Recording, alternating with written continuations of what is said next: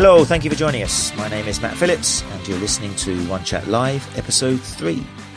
So, this episode was recorded on the day of the Berlin Marathon, um, and it was Eliud Kipchoge trying to get a new world record. Um, and spoiler alert, he did. He managed it. He got a 2-1-39, uh, which meant he beat Dennis Kimetto's previous record by over a minute. Uh, so it was an incredible day. Um, but in this episode, anyway, I was answering a question from Jack Chew of the Physio Matters podcast, which all therapists should really be listening to and be aware of. If you're not, then look them up and subscribe. Um, and the question from Jack was, how much should we tweak the running technique and form of a pain-free runner? Okay, we know if they're injured, we can offload tissues and do a variety of things. But what about if they just want to improve performance? So that was uh, the topic for this episode. Um, I hope you enjoy it. Uh, if you do, then please do remember to like and share. Um, we're all over the board now as a podcast. We're on iTunes. Um, we're on uh, Spotify, uh, Podbean, who hosts us, um, Stitcher. So do go subscribe, like, etc., to help get the good word out there. Um, and hopefully, I will join you at a later date listening to episode number four.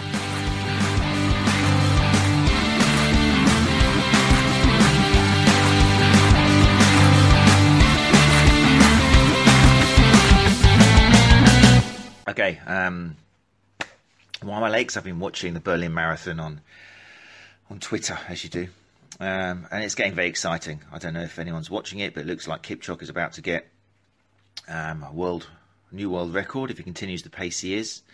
Um, I think they're at 40k or something, and he's ahead um, at the moment. So, but hey, I've decided to sacrifice my enjoy. Hi, Ian. You all right? So you're not watching the Berlin Marathon either. I decided to sacrifice my enjoyment of the Berlin Marathon because I said I was going to do this and I want to try and keep the time regular. So, um, hi Mike, you're right. You're not watching the Berlin Marathon either. Can people kind of type what's happening in the Berlin Marathon just so I can read it when it comes up? That'd be great because that's what I'm thinking of at the moment. Um, but anyway, so um, if you joined us now, then thanks for tuning in. If not, remember you can always watch this recording later on um, in the comfort of your own schedule. Um, so it's the third of um, three just informal chats we're going to do from the clinic here at Studio 57. Should have another little look of where I am Sunday morning. This is where all the action starts about well, about 45 minutes um, from Studio 57 in Hove, where I work on Sundays because, like I say, where the people need me, I will be. That's my motto and the way I live. Anyway, so what am I going to talk about today? Well, I put some questions out there on various social media, on Instagram and that, to see what people would like to hear me ramble on about. And the main one that stood out was from Mr. Jack Chew, the chiseled Manc from Physio Matters podcast. Um, and he asked me to articulate my views on to what extent would I try and change a runner's gait who comes in for gait analysis, um, but he's not in any pain, um, and he just wants to get that PB or he just wants to become a better runner. So, in other words, how much can I influence performance by making tweaks to a runner's running form? Pretty interesting topic. Um, a tricky one because, as always, one of the things that I try and do, and um, and it's kind of the niche of people that I sit in is very much have we got any evidence for it? Um, because as soon as you leave evidence-based practice, you open up the doors to all sorts of pseudoscience and anecdotal evidence and and some things which may be worth trying, but you've got to realise there's no proof they're going to work, and you mustn't chase them. You've got to have a pyramid of evidence-based first stuff first of all, and then if that's all covered, then work your way up a little bit. If you're really stuck and there's not a good evidence based practice to follow, then maybe start trying the other stuff. But as hopefully we'll see through these broadcasts, a lot of people, when it comes to running injury and performance, will start with non-evidence non-evidence based practice at the top of the pyramid, which I'm not saying you should totally ignore. Well, some of it maybe, but they'll go straight, for example, to acupuncture because their Achilles hurts, rather than starting off with more evidence based um, heavy loading um, abstaining maybe from stretching if it's um, an insertional Achilles problem, um, because unfortunately, runners will always go for the quick fix, and also they'll go for the most attractive option.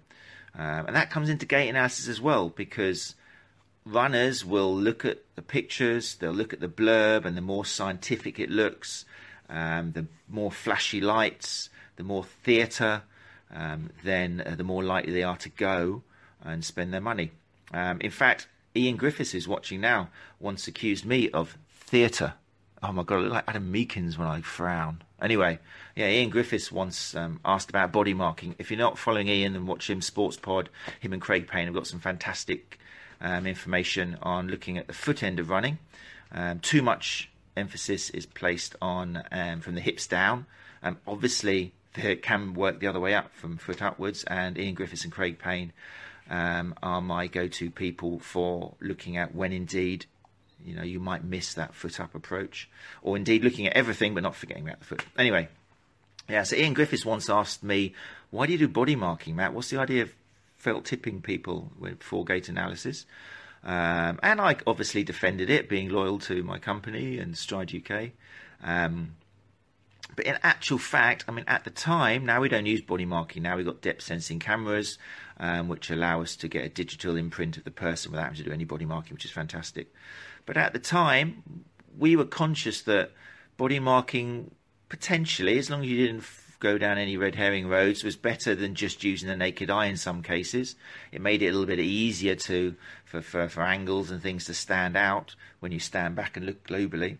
Um, but also, let's not lie, the body marking was part of, I don't like the word theatre, but it was part of the, the same way as you wipe down a couch and put on a clean bit of paper before you bring someone into the clinic.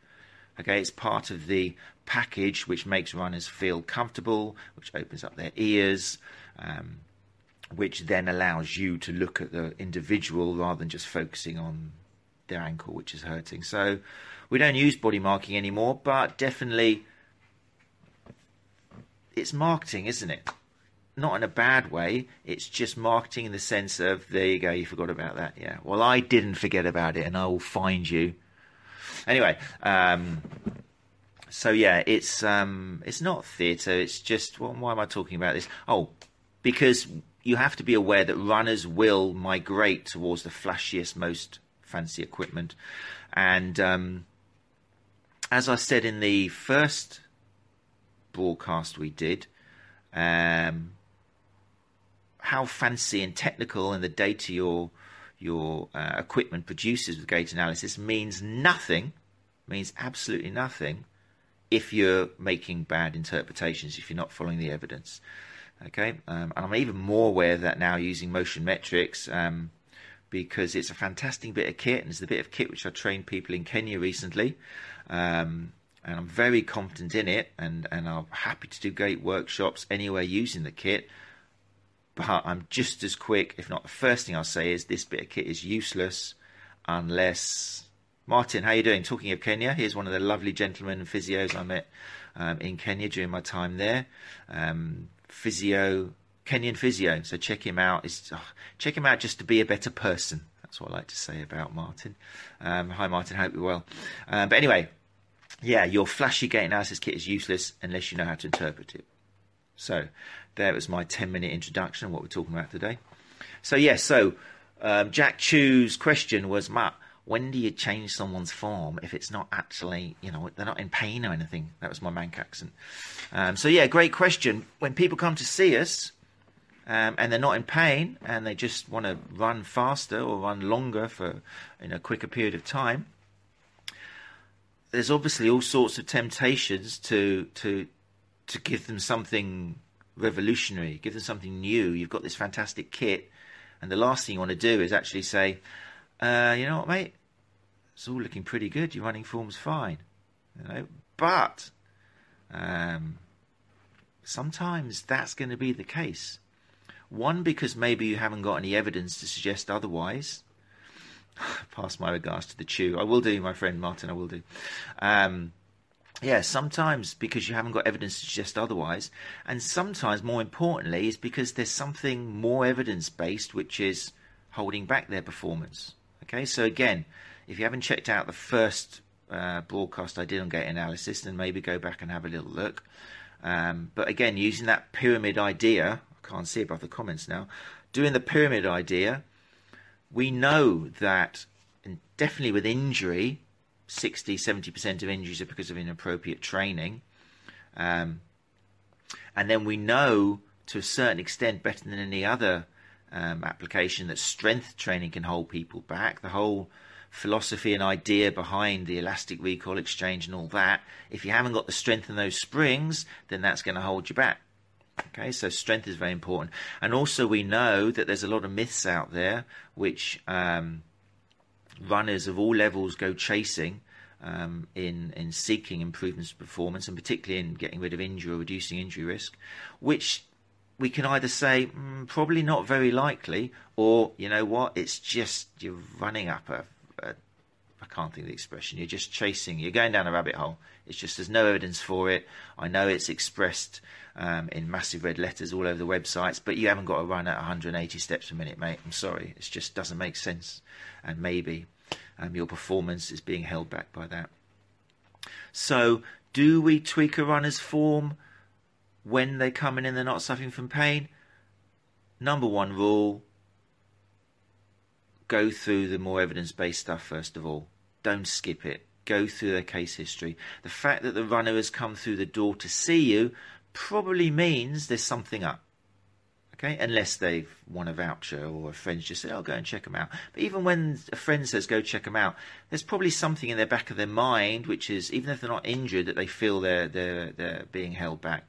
I've had people come from the states who have come all the way here, and I've checked in the emails, like in an educated professional way, like saying, why the hell are you coming all the way from Las Vegas to Hove? Okay, what is it that you're hoping to get here that you're not getting in the States with all the information you've got there? And again, because a certain amount of the attraction is, oh, they must know other stuff over the pond. It works both ways. We think America's so far, far advanced with their technology, but they think we are as well. So again, I have to make sure before someone travels that far. I mean, that was quite an extreme example, but even coming from the north, from Nottingham or or somewhere even higher, um, then then I want to make sure that the reasons why they're coming down. So anyway, they come through the door. The fact they've come to see you and they're willing to spend money is that something's up. Okay, and maybe it's the belief that their running form is not working, is not right. Maybe it's that belief which. Hi, Francis O'Massage. Is that your surname? That's a fantastic career you're in if that's your name, Francis O'Massage. Anyway, um, yeah, maybe the belief that their running form is not right is what's actually holding them back. Okay, so that's an important thing to consider in the case history and the and the and the consultation and that. So let's imagine that a runner, you've covered their case history, you've covered their beliefs. They're not purposely trying to do something which might not be true or might not be helping them. What about um, if all that's covered, and then you get them on the treadmill. What is it that you might see which you might decide, you know what? Let's try tweaking this. Let's have a play around with these bits of the puzzle and see how it goes. Well, we've covered it before on. Hi, Chris. Right. Um, we've covered it before on the other um, or on various podcasts and stuff. But there's kind of four or five hot areas where we know we can tweak areas which, although there's no one perfect running style, we know that there's similarities between the best forms out there. Um, so we're talking now about your cadence. We're talking about now about um, how close the foot is landing to the body, i.e., are they overstriding? Um, we could link it into the amount of movement in the pelvis, either laterally or particularly laterally, maybe there's less evidence anterior and posterior, but we could look at that. Remember, this is for a runner who isn't in pain whatsoever. Um, we could look at crossover. Um, tricky again because for every bit of evidence which links crossover gait to maybe I don't know iliotibial band syndrome or tibial stress syndrome, there's another bit of research which shows there's not a link. Um, with performance, the evidence is almost never going to be there because it's very difficult to get quality research for performance because there's so many other factors. You can't rule out nutritional change, recovery change.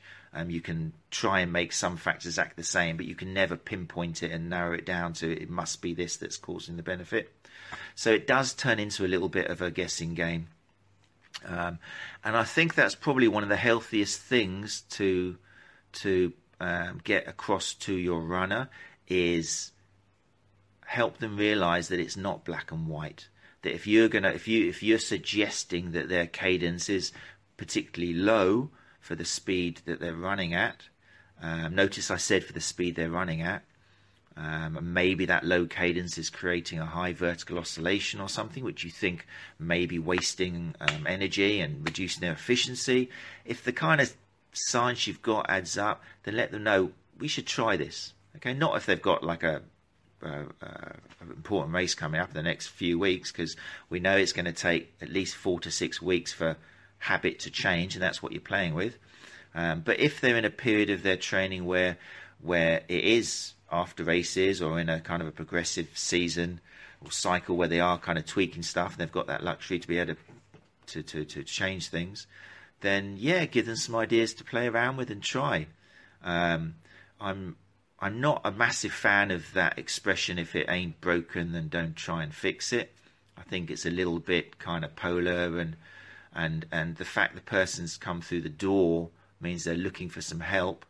Um, don't jump straight to trying to. The word "fix" is wrong, but don't jump jump straight to trying to modify the biomechanics.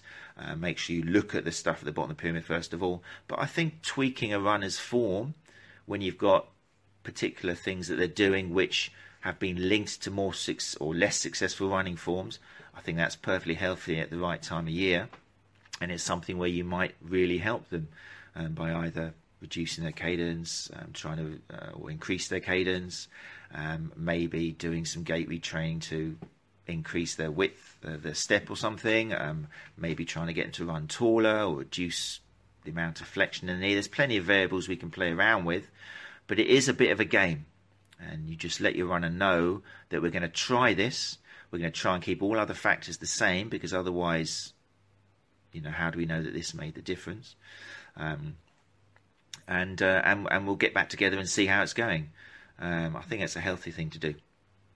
Right, where are we? What time is it? Has the Berlin Marathon finished yet? Is anyone watching it?